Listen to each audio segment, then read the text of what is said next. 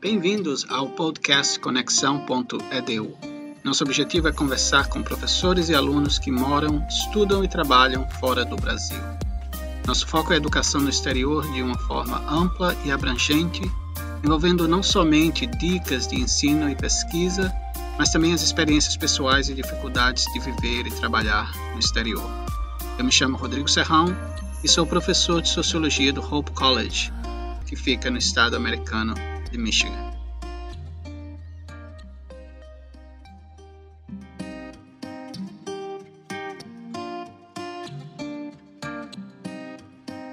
Neste episódio vamos conhecer um pouco mais sobre o Will Tomal. O Will é professor de música no Lerum Kulturskolan, na Suécia, onde reside há três anos. O Will concluiu seu bacharelado em música na FAAN, em São Paulo, e seu mestrado em Cork, na Irlanda. Ele é violonista, guitarrista e clarinetista com bastante experiência em orquestras e gravações. O Will é casado e tem uma filha. Olá, bem-vindos ao podcast Conexão.edu. Meu nome é Wesley, é, o Rodrigo está conosco hoje, mas nosso convidado é o Will Tomal. O Will é professor de música, hoje mora na Suécia, mas teve sua carreira acadêmica começando no Brasil depois passando pela Irlanda, e a gente vai ouvir um pouco da história dele hoje. Will, muito bem-vindo, obrigado pelo seu tempo aqui com a gente nesse, nesse dia. Will, uh, novamente, muito obrigado. Eu sei que uh, onde você está, está umas 5 horas à frente, 5, 6 horas de, de onde a gente está, então já deve ser noite aí para você, e você teve, é, separou esse tempo para conversar conosco. Obrigado por isso. E uh, eu queria como sempre, eu começo perguntando como é que foi sua trajetória saindo do Brasil para o exterior e, no seu caso, para a Irlanda. E se você quiser emendar já para a Suécia, você pode falar também. Uhum. Uh, primeiro, obrigado pela oportunidade de estar aqui, de participar do programa de vocês. E me sinto muito honrado de poder estar aqui e contar um pouco da minha história.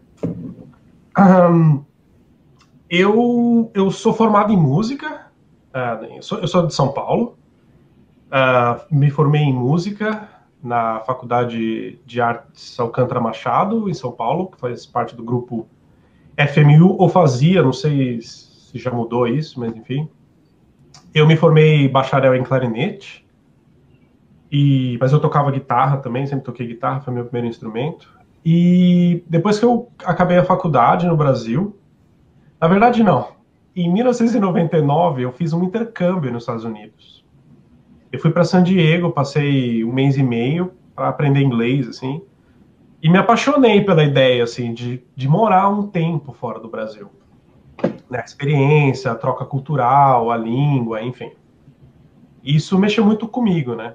E aí, depois que eu acabei os meus estudos acadêmicos de faculdade e tal no Brasil. Eu fiquei um ano trabalhando, um tempo trabalhando e tal. Muitas coisas aconteceram na minha vida pessoalmente e eu sempre tive esse sonho de, de estudar, de morar um tempo fora do Brasil, para de repente fazer um curso ou fazer um, uma pós-graduação ou um mestrado, ou até um doutorado, né? Uh, não que eu fosse extremamente apaixonado pela área acadêmica, a ponto de fazer um PhD, qualquer coisa assim, mas eu queria mais a oportunidade de vivenciar, de estar fora do Brasil e de adquirir esse conhecimento vindo, seja da Europa ou dos Estados Unidos, né, dos países que a gente acaba tendo como referência no Brasil, né. E depois de muitos anos acabou acontecendo uma oportunidade de eu me mudar para a Irlanda, que foi um lugar que eu nem nunca nem considerei muito assim, foi meio surpresa, mas acabou dando certo. E eu acabei, assim, obviamente um dos fatores é o fato que eu já falava inglês, por conta até desse curso que eu fiz e tudo mais. Eu fui buscar países que, que eu poderia falar inglês. E eu tenho cidadania italiana, e isso ajudou também com essa coisa da União Europeia e tal. Obviamente eu considerei Estados Unidos e Canadá, mas o fato de eu ter o passaporte europeu me facilitava a vida na Europa e acabei parando na Irlanda. E foi ótimo, foi uma grata surpresa para dizer bem a verdade, porque eu não sabia quase nada. Assim. Depois de ter ido para lá, eu conheci muitos brasileiros que são apaixonados pela Irlanda, sabem tudo, e eu não sabia absolutamente nada de nada. Assim. E sabia que tinha um curso bom, que tinha professores bons e acabei indo para lá. Morei três anos na Irlanda, fiz o meu mestrado em, em clarinete, per, clarinete performance, performance de clarinete, acho que chama no Brasil. E foi maravilhoso, assim, não posso reclamar, foi tudo que eu esperava e, e mais. E depois de três anos lá, eu morei lá junto com a minha, na época, ela não era ainda minha esposa, mas a, a minha esposa, nós morávamos juntos lá, e ela é sueca. E tanto eu como ela, nós dois éramos imigrantes na Irlanda, no sentido de que também a gente não tinha família, não tinha amigos, não tinha raízes na Irlanda. Apesar de a gente ter vivido um bom tempo lá, feito amigos e tudo mais, mas não tinha esse fundamento como no Brasil ou na Suécia.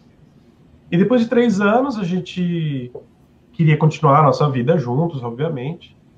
E aí pesamos para que país gente, nós mudaríamos, ou para o Brasil ou para a Suécia.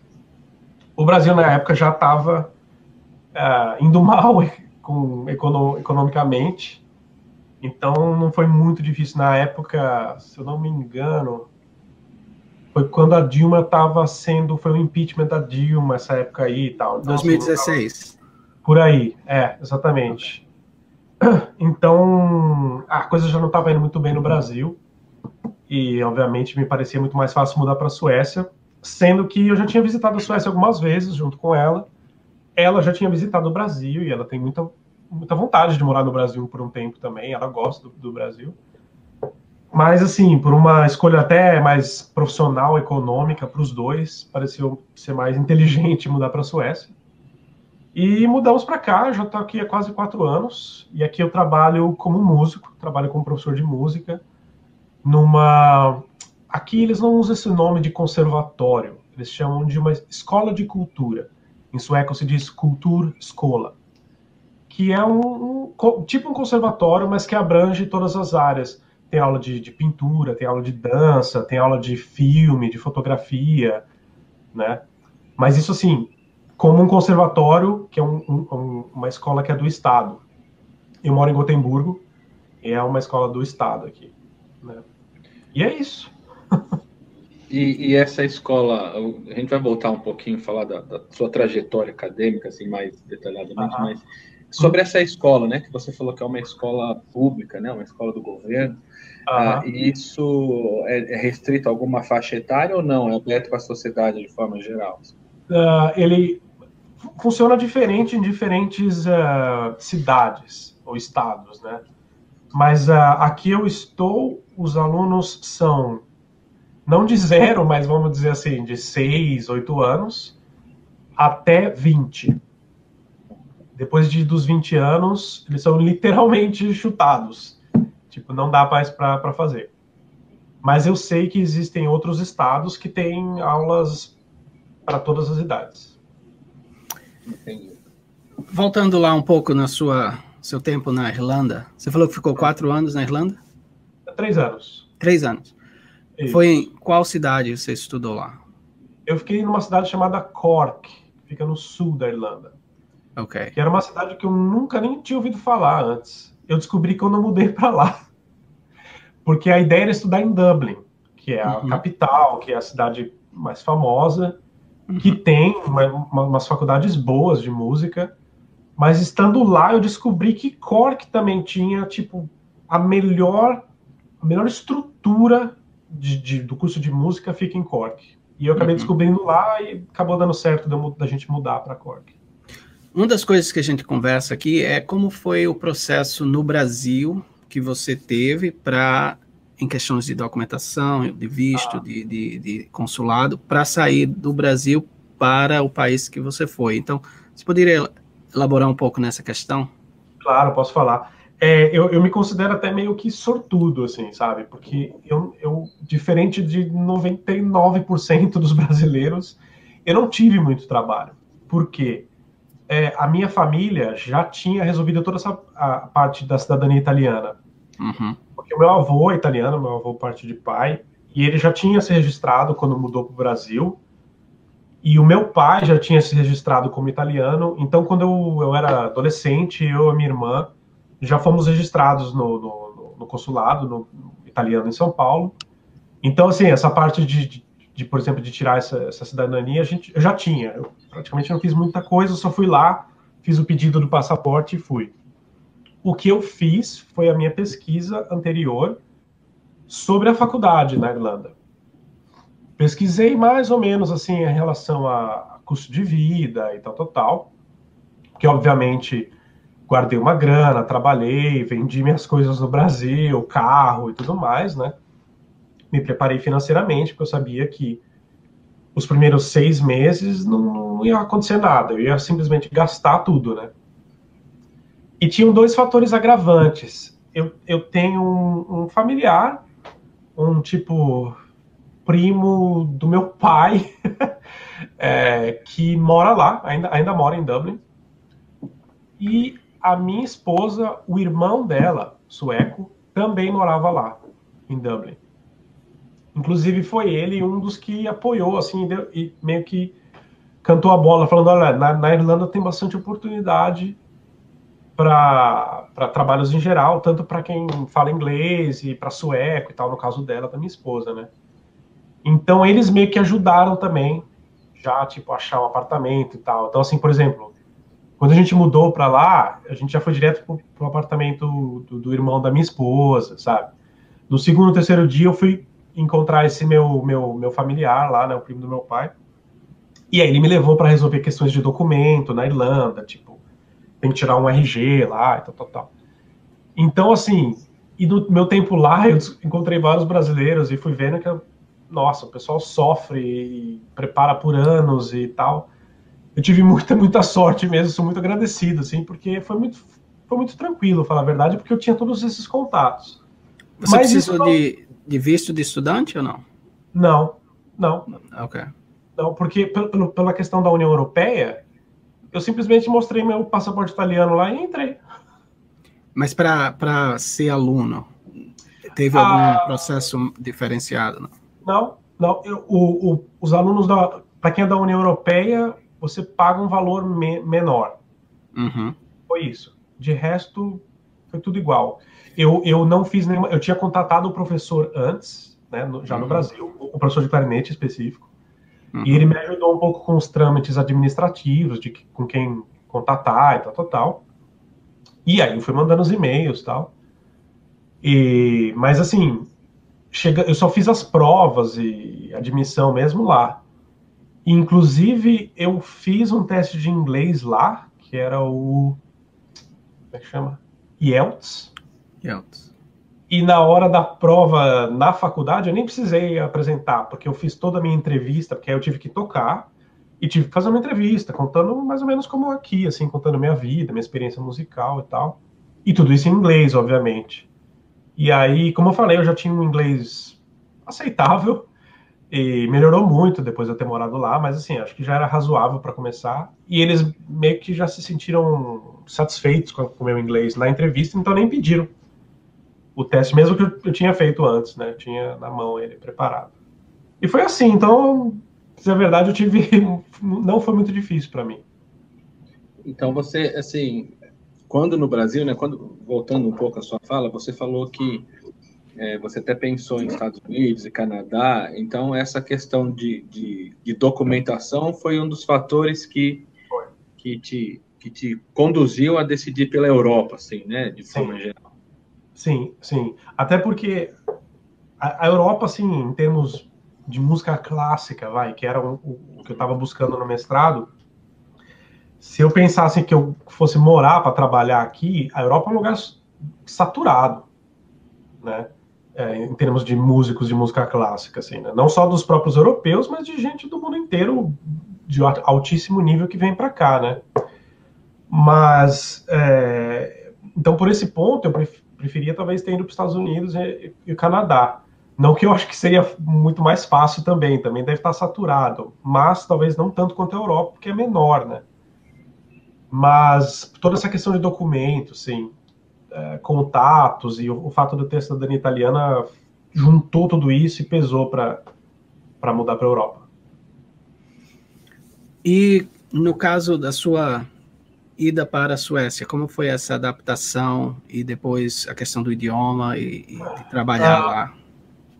Então, de novo, eu tive muita sorte, assim. Primeiro porque minha esposa é sueca, apesar da gente até hoje falar inglês, porque a gente iniciou o nosso relacionamento em inglês, né? Mas hoje eu falo sueco 100% aqui. Mas em casa a gente acaba meio que mesclando um pouco, assim, inglês e sueco, porque a gente acaba falando inglês, inevitavelmente, assim, porque é o jeito que a gente se conheceu e tudo mais. A Suécia tem um fator que facilitou essa minha vida para cá. É, uma vez que você comprova que você tem uma relação estável com um sueco, não precisa estar casado, mesmo que você esteja simplesmente juntado, vai, como, né? Mas você prova isso através de documentos, é, carta, conta de luz e coisas assim, que vocês efetivamente moraram juntos na União Europeia e num outro país por talvez um ano, acho. A gente tinha morado três anos, né? Eles concedem esse, esse autorização para morar aqui. E, e, e, ah, e também que comprove que a pessoa, a, su, a pessoa sueca tem um trabalho para sustentar. E o que, que aconteceu? Como a gente já tinha planejado uns seis, oito meses antes que a gente ia mudar para a Suécia, no fim, a gente foi a mesma coisa de mudar do Brasil. A gente ralou lá, guardou dinheiro, vendeu as poucas coisas que a gente tinha comprado lá. E aí a minha esposa, já da, da Irlanda, fez uma entrevista para o emprego aqui para garantir essa minha entrada. Porque aqui na Suécia, assim, o, o cidadão europeu pode vir e ficar. Mas para você conseguir o, as regras aqui na Suécia são um pouco diferentes dentro da União Europeia. Para você efetivamente ficar, você precisa ter o, o, o, RG daqui, né? E aqui, assim, na Irlanda dava meio que para enganar se você não tinha esse número, né? Aqui você absolutamente não vive, não faz nada, nada, nada, nada, ninguém te contrata, não acontece nada aqui sem esse número. Então, a gente já sabendo disso, ela meio que se adiantou e a gente já resolveu essa, essa questão de financeira, de onde que vai ficar, porque aí tinha a família dela aqui, tal, tal, tal. E um fator decisivo é, uma vez que você tem tudo isso resolvido, e não, não levou muito tempo, foi questão tipo de um mês que a gente mudou para cá, que isso tudo já se resolveu, você pode fazer curso de sueco de graça o governo dá um curso de sueco de, completamente de graça, é, por quanto tempo você precisar, assim, contanto que você consiga se sustentar, né?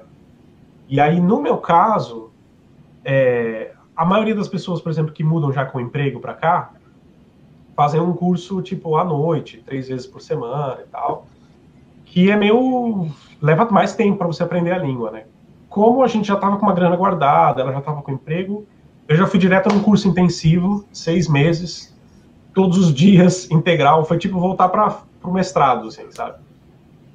Porque eu sabia que para eu arrumar um emprego aqui que eu gostaria, de, de, de educador musical, não adianta só inglês. Inglês aqui, todo mundo fala inglês aqui, mas só se você é turista, assim mesmo. Para trabalhar, você tem que falar sueco. Então, nesses seis meses, eu me dediquei para aprender o sueco e aprendi e é isso. Deu tudo certo. Consegui os empregos e estamos aqui. Essa é a língua que você fala no, no trabalho? Sim, sueco. sueco. O tempo todo. Uhum. Uhum. 100%. Legal. O... Você estudou aqui na, na FAAN, né? É que você, uhum. que você falou aqui. Tá. E você começou com o curso de, de violão e tal, né? É, Isso. Depois você você mudou para o clarinete e tal.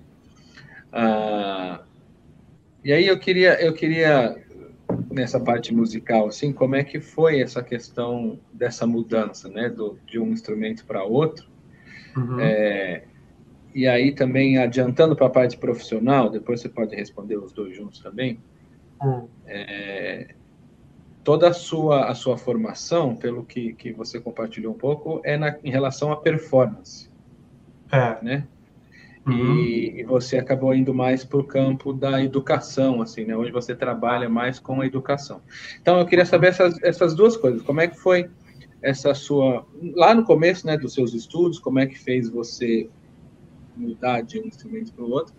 E depois uhum. também como é que você é, entrou no campo da educação, é, a sua, apesar da sua formação ser de performance, como é que você foi parar no campo da educação? Então, porque na verdade, no Brasil, eu sei que hoje, eu já estou há quase oito anos fora do Brasil, então muita coisa mudou.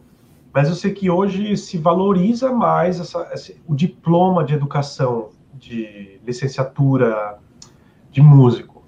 Mas naquela época não, não fazia a menor diferença ter essa licenciatura. Estava começando a se, se tornar um pouco mais importante ter esse documento, né, para poder dar aula e tal.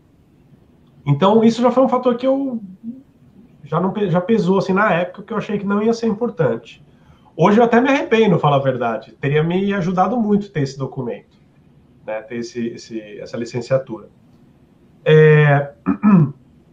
Mas no Brasil, é, você inevitavelmente. Acho que a vida de músico, no mundo inteiro, é um pouco assim. Mas no Brasil talvez seja um pouco mais. Porque, pela nossa situação econômica do país, você tem que se desdobrar em várias áreas. Então, a minha vida toda eu dei aula de violão, de guitarra, de teoria musical, de orquestrinha, de prática de banda e de clarinete, obviamente, né? Então a minha vida toda eu tive como educador também, na prática, sem, sem ler muito sobre pedagogia e tal. Isso veio depois. Aliás, muitos anos depois que eu fui realmente estudar isso, né? E então na, na época assim me pareceu mais útil fazer essa parte mais prática do clarinete. Até porque esse foi um dos fatores que me fez mudar de instrumento na época. Porque, e, até hoje eu acho que é assim, e aqui também é assim. É, o violão e a guitarra tem muitos alunos, chove aluno, não vai faltar nunca. Agora, clarinete são poucos alunos, quantidade. Mas a quantidade de trabalho de, de tocar, de se apresentar, de tocar numa orquestra, de, enfim, fazer gigs aqui e ali, a quantidade é maior para clarinete. Foi isso que pesou para mim, para mudar para clarinete também. Não só porque eu gostei do instrumento, mas porque eu vi que a, a parte profissional era muito mais interessante. Né? Mas eu sempre combinei os dois. E só depois que eu mudei para Irlanda que eu vi que, que me faltava um pouco, porque mesmo na parte mesmo fazendo uma, uma, parte de performance musical, um mestrado de, de, de, de performance, eu via que os, os, alunos dali, né, e outros da Europa, porque tinha, tinha alguns outros alunos europeus também fazendo esse mestrado comigo, eles tinham uma base pedagógica muito melhor do que a minha, assim, sabe? E, e isso me chocou um pouco, assim, sabe? E foi ali que eu pude entrar um pouco mais, conversar, conversei muito com meu professor e ele tinha muito conhecimento pedagógico, me ajudou um pouco com isso. E tinha até um, um, um mestrado lá em educação musical, que eu cheguei a considerar em fazer como segunda tal. Mas aí eu descobri que aqui na Suécia não precisa. Que aqui na Suécia funciona assim, é, para você dar aula de música na escola, na escola comum, aí sim você tem que ter uma licenciatura, vamos dizer assim. Mas para dar aula no, no, na, na, escola de cultura, que é onde eu trabalho, que era o meu objetivo, não é necessário. Existe uma discussão, desde que eu mudei para cá, já, pelo, pelo visto já é até antiga, de, de, de se fazer necessário ter essa formação, mas obviamente para quem já está trabalhando na, na, nas escolas, como eu já estou, não, não, vai, não vai precisar. Né? Seria só para quem, para os novos alunos que fossem trabalhar. Então, no caso aí, é, pelo que eu estou entendendo, eu, porque hum. eu era, eu fui professor no Brasil de inglês e uhum. eu lembro que havia essa essa conversa justamente em relação ao professor de escolas, um, né, escolas mesmo é. de, de, elementary school, essa, bom, escola de ensino básico e médio. O pedagogo. E as escolas, o, é, e as escolas de línguas, né? Então, é. por exemplo, eu eu dava aula na escola de língua e às vezes eu queria ter a oportunidade de dar aula numa escola, né, de primeira série, segunda série. E eles, uh, me parece que a lei uh, era de que se eu não tivesse licenciatura em línguas, que não era o meu caso, eu apenas falava inglês, é, eles não não me contratava, eu não podia, porque não era apenas somente ensinar a língua, você teria que ter também a questão ah. pedagógica e tudo mais, e ter participado né, de, um, de um curso superior.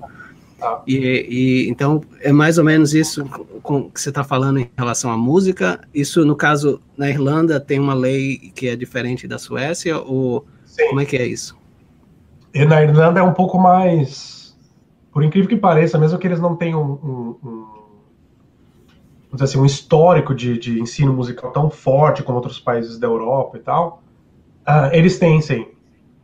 Para dar aula nas escolas, para dar aula na qualquer escolinha de bairro, assim, tem que ter essa licenciatura. Né? Uhum. Então já era um pouco mais restrito. O que agora aqui na Suécia eles fazem uma coisa que eu acho até bem mais interessante, assim, no sentido de quem quer trabalhar com isso. O meu primeiro emprego aqui foi como professor de música numa escola normal, para trabalhar por tipo seis meses substituindo um outro professor e tal. E aí lá eu, a, a diretora da escola me, me, me orientou mais ou menos as coisas que eu poderia fazer para conseguir esse, esse, esse, esse título né, de licenciatura. Que eu não necessariamente precisava ir para um curso e fazer tudo de novo, porque pelo fato de eu estar tá fazendo uma prática já, substituindo, porque isso é permitido aqui, numa escola normal. Se você substitui um professor, porque aqui tem N maneiras de você pegar uma, uma dispensa longa, assim, por um ano e tal, para cuidar dos filhos, enfim, tem muitas. Dá uma hora só para falar das dispensas que eles têm aqui. Mas. Uh, pelo fato de quando você tem um professor dispensado assim, você pode contratar um que não necessariamente tenha a licenciatura. E foi o meu caso, e como é o caso de muitos outros. E aí ela me orientou dizendo que se eu tivesse interesse de continuar e tal, a prática que eu estava fazendo lá já contaria como tantos créditos para o curso. E aí ela, mais o delegado de ensino, não sei da onde, não sei o que lá, poderia recomendar, caso eu tivesse feito um bom trabalho, nananã, isso também contaria como tais pontos, aí eu faria um curso aqui e ali, que, falar bem a verdade, pelo que eu vi, não era nada grande de muito tempo, e aí eu teria o, o, a licenciatura. Eu decidi não fazer porque não era o que eu queria. O que eu gosto de ensinar é, é instrumento. E não essa parte de, de, de, música infantil e tal, tal, tal, apesar de eu apreciar. E acho acho fantástico quem consegue, mas não é muito a minha praia. Assim, a minha praia é realmente de ensinar instrumento e prática de grupo e tal. O... Pode falar, Rodrigo. Não, não, pode perguntar. Eu queria perguntar um pouco, né, voltar no seu tempo na Irlanda, na, no seu, no seu uhum. mestrado lá. Uhum. É, eu não sei se você passou por isso, ou como é que funciona, se você sabe dizer pelo menos, Esquema uhum. de bolsa para alunos de, de mestrado. Como é que foi a sua experiência em relação a isso? Você precisou de bolsa ou, ou se você sabe como é que funciona o sistema de bolsas para alunos de, de, de pós-graduação lá na, ah. na uh, diferentes faculdades funcionam diferentes. Então eu não posso dizer por, por como funciona na Irlanda em geral. Só posso dizer pelo onde eu estava, em Cork. Uh, que na, na época. Eles... Ah, desculpa, como é que é o nome da universidade? Então, era o Instituto de Tecnologia de Cork.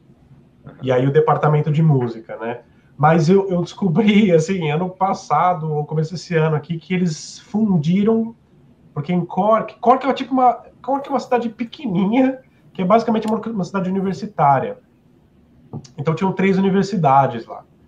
E eles fundiram com uma outra, e o nome mudou que eu não sei o nome agora no momento. Uhum. Mas eu vi recentemente que eles fundiram com outra e o nome mudou, não é mais Instituto de Tecnologia. Mas não é difícil descobrir, porque acho que só tem duas faculdades agora lá no momento. E o esquema de ah, bolsa lá, como é que funciona? Então, eles. Quando eu fiz a. a...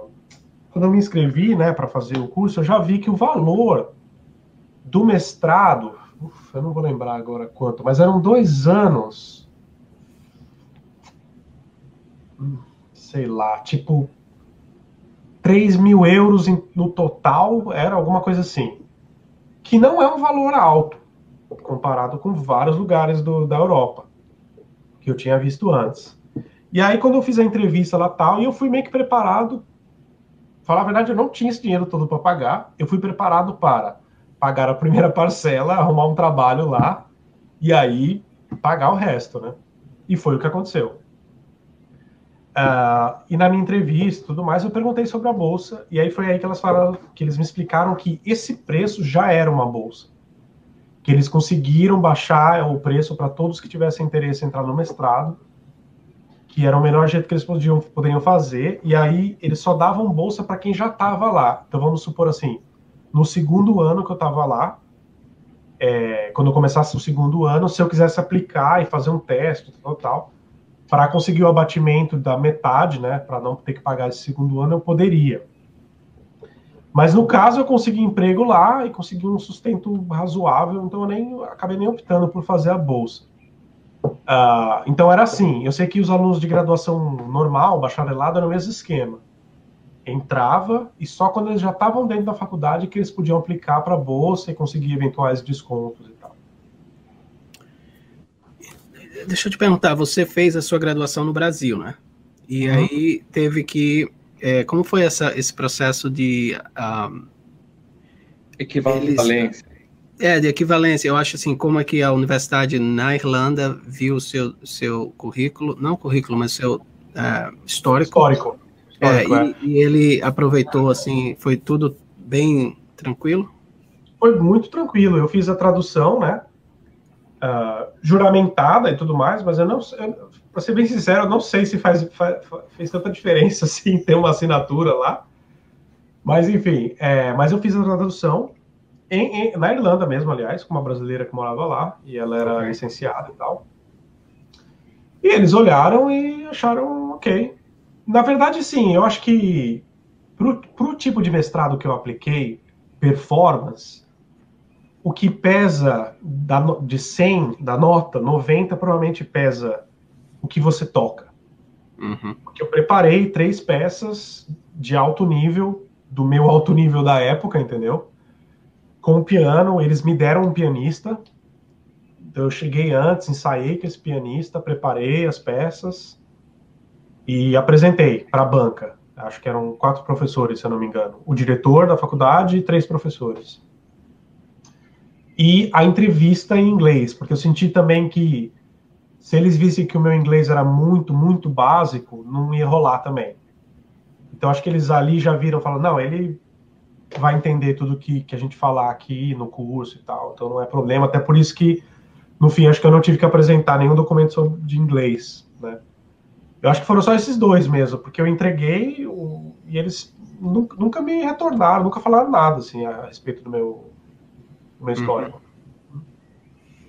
Engraçado, eu, eu fui à Irlanda, minha esposa morou lá nove meses em 2000, no, 2008.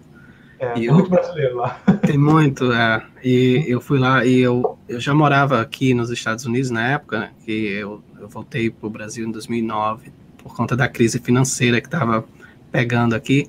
Uhum. E, e aí, quando eu fui à Irlanda, eu tive muita dificuldade com o inglês eu, eu, falava é. inglês, eu tinha é, é, estudava aqui, mas o sotaque deles é muito estranho. É, muito ainda estranho. bem que não era do, sué, do, do, do escocês, o do escocês para mim ainda é pior. Os meus primeiros dias lá foram assim, tanto eu como a minha esposa também. Ela uhum. falava inglês fluente também, o inglês britânico, né? Porque a uhum. gente está mais acostumado com o inglês americano, né, no Brasil. É. E ela, e ela sempre falou inglês mais britânico. Nós dois, os primeiros dias, a gente não entendia nada. Ficou, nossa, a gente é tão ruim assim de inglês.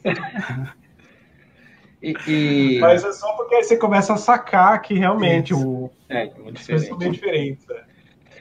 Uh, em relação ao seu convívio na Irlanda com a hum. comunidade brasileira, assim, você teve contato com brasileiros, você vivia é, é, não sei como é que era na universidade, se lá tinha brasileiros, ou se os brasileiros estavam mais em, em Dublin, enfim. Ah. Como é que era, foi seu, seu envolvimento com a comunidade você, Você procurou coxinha e Guaraná? Guaraná. Procurei. Dublin, Dublin, olha, agora eu não sei, mas na época tinha, já, já, já tinha, naquela época, umas três lojas brasileiras lá. É. Coxinha, Guaraná e Brigadeiro. E Brigadeiro, é. E Brigadeiro, é. Então, por, talvez pela minha falta de, de, de, de, procurar mais sobre a Irlanda antes de mudar, eu não tinha a menor noção de que tinha tanto brasileiro lá. Justamente porque, pelo que eu falei, eu tinha essa facilidade toda que eu sabia de entrar, então eu não pesquisei muito, assim, se tem brasileiro, se tem uma comunidade brasileira, eu nem, nem procurei. Quando eu mudei para Dublin, uh, e tem uma rua lá, ah, eu não vou lembrar o nome agora, que é a rua, assim, que mora todos os brasileiros. Já deve, hoje em dia já deve ter virado um bairro brasileiro lá. Eu lembro de eu passar nessa rua e eu ouvi assim português, os brasileiros falando, e eu fiquei tipo, nossa. E aí eu andava mais um pouco e eu vi brasileiro falando de novo, mais um pouco brasileiro, brasileiro. De repente eu descobri, depois de alguns dias lá, eu descobri que tinha muito brasileiro lá.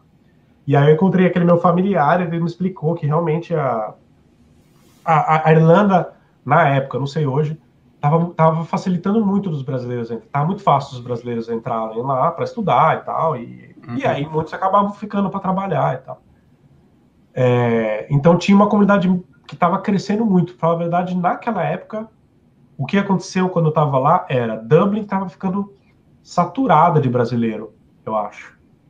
Em, assim, nos cursos de inglês e trabalho e faculdades e tal. E, quando, em Cork começou a crescer o número de brasileiros quando eu estava lá.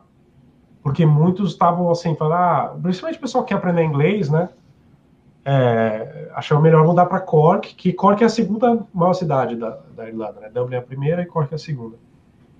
Então, muitos brasileiros estavam indo para lá estudar inglês. Na faculdade, mas eu não tive uma relação muito forte com a comunidade brasileira, não falar bem a verdade, era só quando eu viajava para Dublin, eu ia nas lojinhas brasileiras comprar coxinha e guaraná. Sonho de valsa.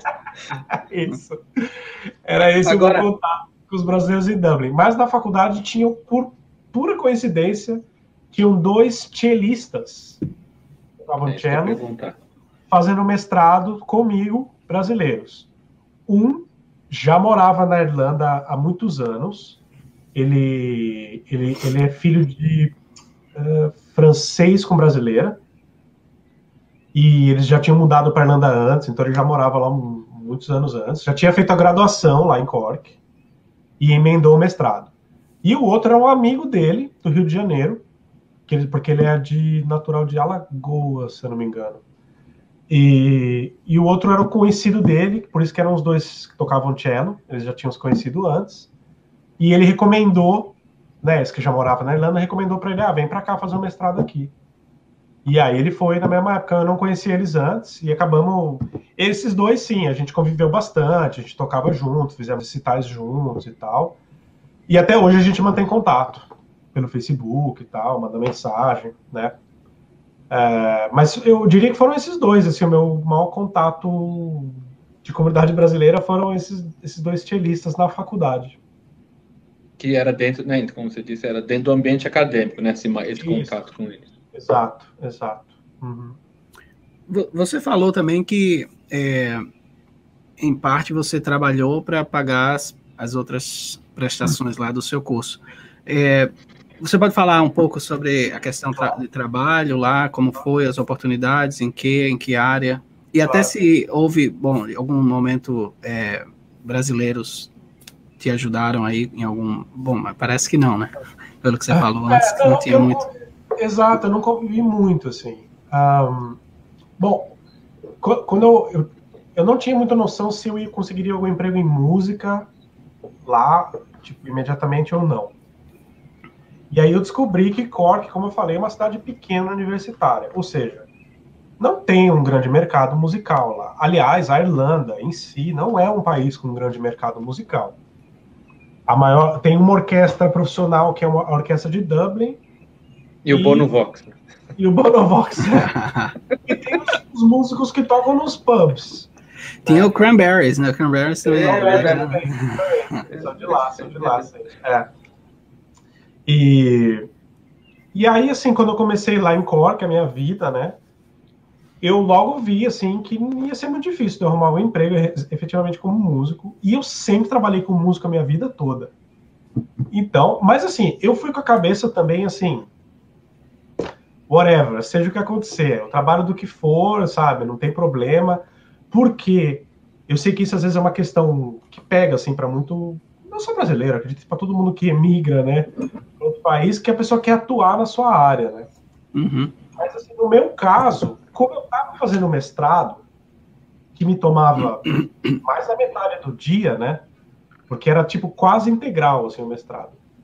Eu não me importava de trabalhar no que qualquer coisa que fosse, porque eu tinha o meu tempo na minha área, né? E aí o meu primeiro trabalho foi num café. Eu morei, então eu morei, eu morei três anos, três anos lá. Eu, eu, eu, trabalhei um ano e meio num café e um ano e meio numa lojinha, pra, por falta de, de melhor explicação, uma lojinha de 1,99, vamos dizer assim, vai. É uma loja que vendia várias coisas, enfim. E esse, por exemplo, esse trabalho desse café foi, foi ótimo, porque era um trabalho que eu trabalhava três dias, três manhãs. Eu podia escolher quais os dias que eu queria.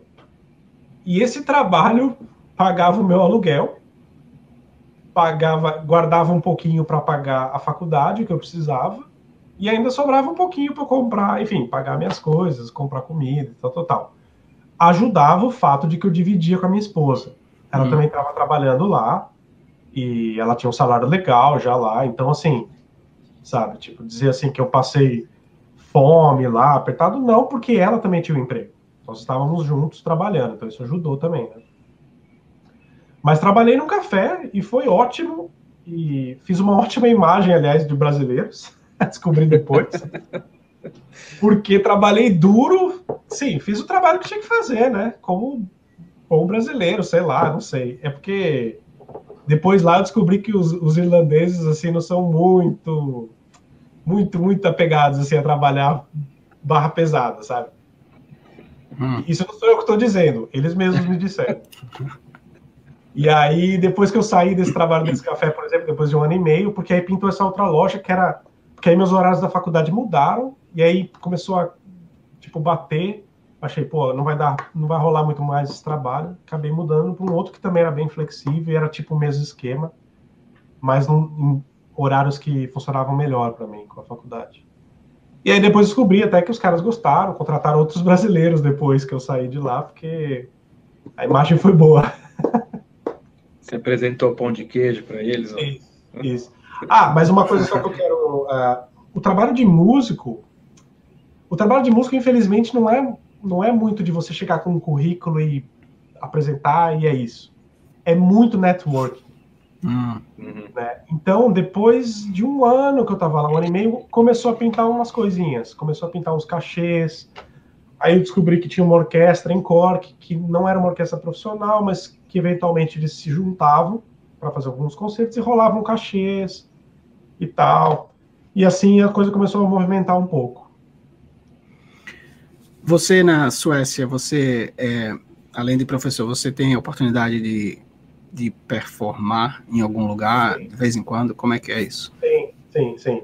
Ah, aqui na Suécia eu diria assim que o meu, meu trabalho de, de educação é 100% do meu salário.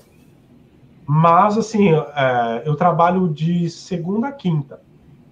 Ou seja, me sobra sexta-feira, por exemplo, e as, as, uh, as partes da noite, por exemplo, para eu poder fazer o meu trabalho de performance e tal. Então, eu toco numa orquestra de sopros aqui, Uhum. Ah, eu, eu, toco com um grupo experimental, assim, né? Chama Orquestra Alternativa, de Gotemburgo. Uh, eu toco com uma banda de rock também, com que eu toco guitarra. Esse é mais por diversão mesmo. Mas esses outros trabalhos, assim, com clarinete, rola cachê às vezes, rola tocar ali, aqui, gravação. Então, eu posso dizer que eu continuo o meu trabalho como músico no Brasil, mas com o respaldo financeiro da parte educacional. Bacana. Então, no caso aí, essas são mais assim, é, é, são coisas que você faz por prazer mesmo, assim. Se rolar uma grana, aí é, é vantagem, mas o, é vantagem. O, o, que você faz é porque você gosta de estar tá na, tocando, estar tá com um grupo tal. Exato. Porque eu, eu toquei muitos anos em orquestra no Brasil, né? E por mais lindo e, e legal que as pessoas podem achar que é tocar numa orquestra é, é bastante pesado. É, não é sempre tocar o que você gosta, não é sempre o prazer da música, assim. Acho que, infelizmente, a realidade é que isso é tipo 10% do trabalho, assim, sabe? Então eu me vejo com, com bastante alegria de poder escolher hoje o que, eu quero, o que eu posso tocar, quando tocar e o que tocar. Eu vou falar uma coisa, depois se não. Enfim, a gente. Mas o, eu lembro que, que nesse negócio que eu estava comentando de tocar em orquestra e tal, eu tive pouca experiência com orquestra. Eu passei pouco tempo por, por orquestra e nunca tive nível de, de orquestra profissional, nunca fui uh, a fundo nisso aí. Eu tocava violino, né? E aí foi numa orquestra uh, que funcionava ali, uma orquestra amadora, que funcionava ali no, no Teatro São Pedro. O Will conhece bem o Paulo Maron. Sim, sim. E, e assim, era legal tocar, né? O, o negócio ali de estar tá tocando era legal, tudo, mas aí assim, você vê que os caras ganhavam dinheiro, né? Os caras que organizavam. Isso. E, é, e aí, se a gente lá tocando lá e não ganhava nem uma bala, né? nem, o dinheiro, nem o dinheiro da passagem do ônibus, aí você fica meio. Aí você desanima, né? Então, assim, né? mais ou menos nesse, nesse aspecto que você estava falando. Mas Bom, é a realidade do Brasil é. também, né? Hoje eu vejo que é um reflexo do país, né? Que se reflete em todas as áreas, não é só a parte da música. A gente é, estava conversando um dia, eu e o Rodrigo, e a gente vai publicar depois, para quem estiver assistindo aí, é, sobre um assunto chamado fuga de cérebros, né? Que é a questão da, da pessoa que estuda fora do país uhum. e acaba não, não retornando ao país de origem uhum. e acaba sendo absorvida pelo mercado de trabalho é, uhum. é, de, do, do, país onde ela está, né? É, é, é, e assim, e a gente percebe, principalmente quem está na, na música, eu acabei ficando e, e, me estudando a parte da educação musical, né? Você foi mais para estudar, né? Apesar de você trabalhar com educação, mas o seu estudo foi mais na área de performance. A gente vê que é um mercado muito muito restrito aqui, né? Uma coisa muito difícil. Acaba que a gente que vai para fora estudar, é, é, às vezes é meio difícil essa o retorno, né? Não é um negócio muito é, é, muito simples. Na verdade, você ter falado que quando você saiu da Irlanda, você, é, com a sua esposa, vocês estavam na, na, cogitando para onde ia, ou ia, né, por ela ser sueca, ou ia para a Suécia, uhum. você por ser brasileiro, se voltariam, uhum. se viriam para o Brasil com, com a família, né? Uhum. É, mas, enfim, uh, e aí o que eu queria, pensando nessa parte acadêmica, assim, na Suécia, eu não sei é, é, é, não sei se você continuou seus estudos na Suécia ou não, se você fez alguma coisa, ou se você ainda tem algum envolvimento acadêmico uh, na Suécia, assim, questão de universidades, você conhece alguma coisa, assim, como é que, hum. que é essa parte, se você sabe, né, da, da parte de estudos musicais aí na, hum. na Suécia? Hum. É, só vou fazer um comentário sobre isso que você falou de estar tá fora do Brasil e voltar e tal. Eu o meu, eu sempre tive o sonho de morar um tempo fora do Brasil. Eu nunca, nunca imaginei que eu iria me mudar de vez para o Brasil, é, do, do Brasil para fora. Isso nunca passou. Isso foi a única crise, assim, eu tive quando eu mudei para Irlanda foi um pouquinho de crise de saudade da família por, pelos primeiros meses, que é super normal. E acho que a minha única crise que eu tive depois foi realizar e entender que eu não vou voltar mais para o Brasil. Pelo menos não agora, não é meu plano. Sabe? Da vida como está agora nesse momento, vendo as realidades daqui do Brasil, eu provavelmente não pretendo voltar, não pretendo voltar para o Brasil. E isso foi difícil para mim aceitar até. Porque eu sempre pensei assim, eu vou, eu vou adquirir todo esse conhecimento e o, e o status também, porque no Brasil a gente tem isso, né? Esse status de quem estudou fora né? E levar isso para o Brasil e, e usar isso para minha vantagem na carreira e tal, tal, tal, né? Mas, é, e de repente eu me, me vi assim, não, não vai ser nada disso, eu vou ficar longe do Brasil. Então foi difícil até aceitar um pouco isso, assim, mas é, acho que foi a melhor coisa, assim, não me arrependo. É, aqui na Suécia, quando eu mudei, eu fui na universidade aqui, A Universidade de Gotemburgo é uma universidade muito forte de música.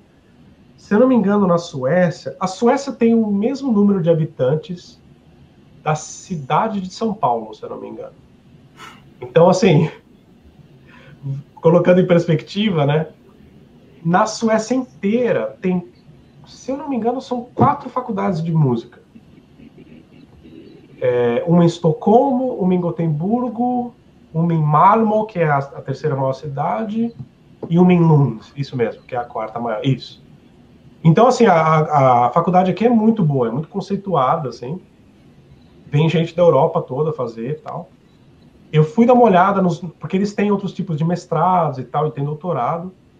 Eu cheguei a aplicar para um doutorado que era, era, era uma pesquisa de experimentação musical. Falar a verdade, não era nem muito não era nem muito uma coisa que eu buscava, mas abriu assim, eu falei, ah, vou tentar. E não, não, não nem fui aprovado. Mas tentei, mas assim, porque eu já estava aqui, eu, eu tava nessa mentalidade ainda do mestrado, sabe? De tipo, ah, é melhor de repente fazer alguma coisa acadêmica e tal. Mas como eu falei, minha vida aqui, eu estudei sueco por seis meses.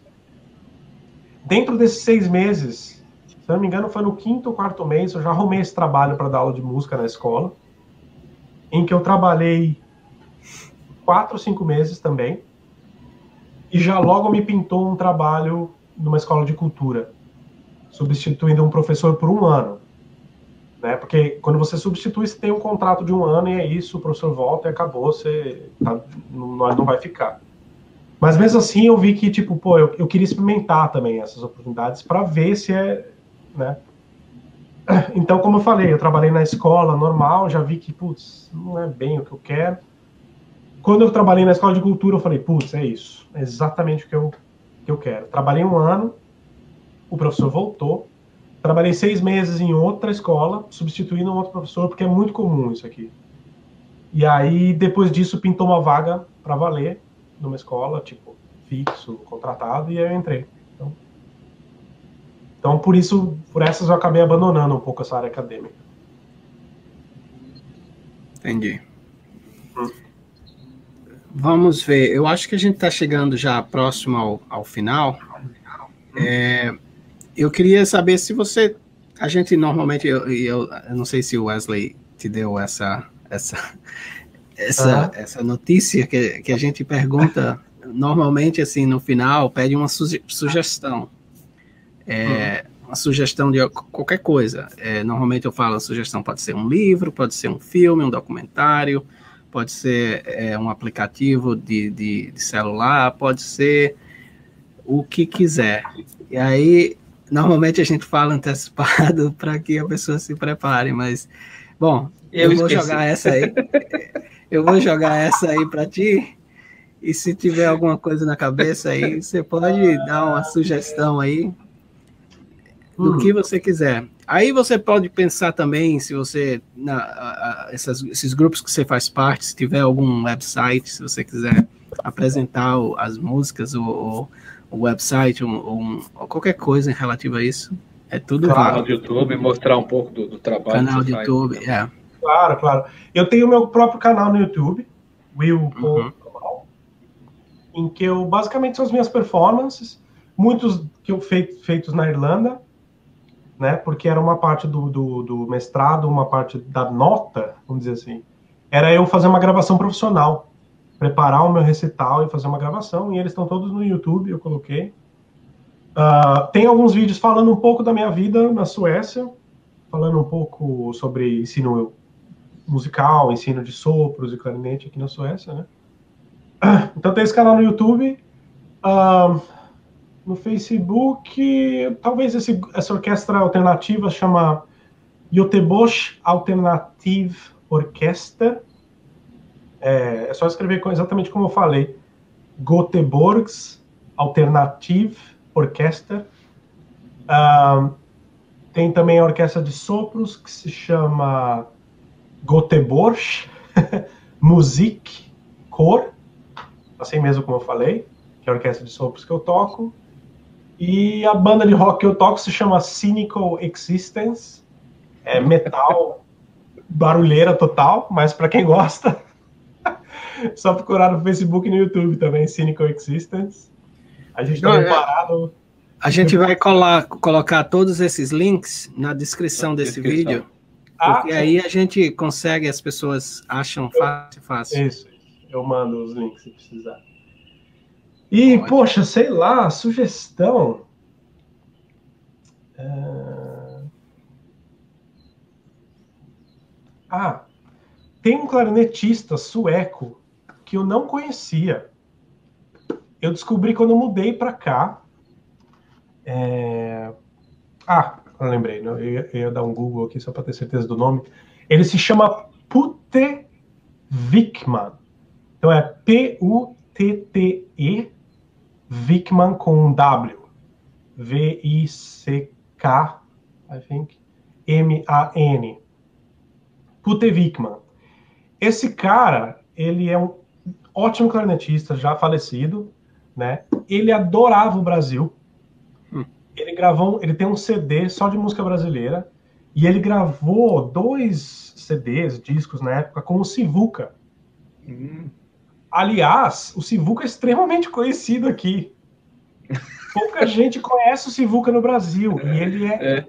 É, Bom, eu é... sou do Nordeste, eu conheço e eu sei muita gente conhece ele do Nordeste, porque ele é, exato, ele é bem exato. conhecido no Nordeste. É. Ele é super conhecido aqui, justamente porque ele, ele tocou com esse cara, porque esse Puter Wickman, ele é um clarinetista famoso, assim, de estar na TV e tal, na época, assim, sabe?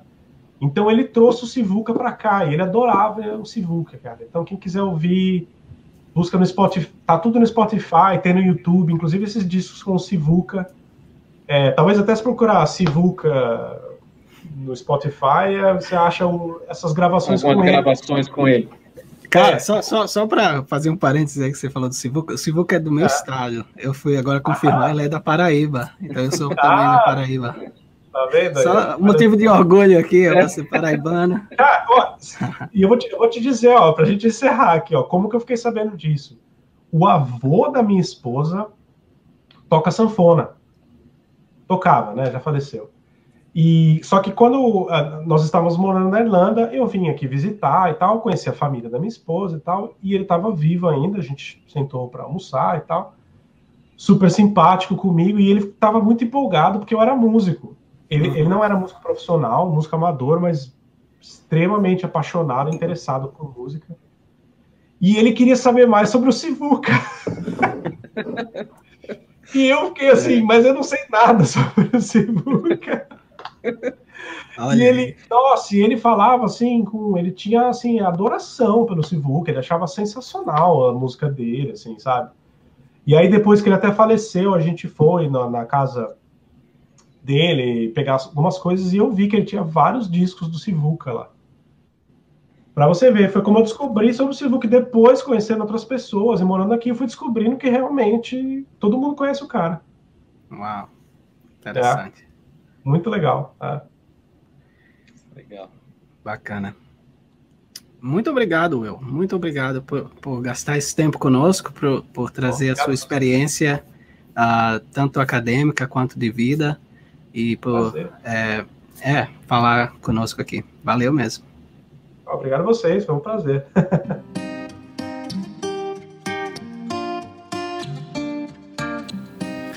Obrigado mais uma vez ao Wilton Mal por participar deste episódio do podcast Conexão.edu.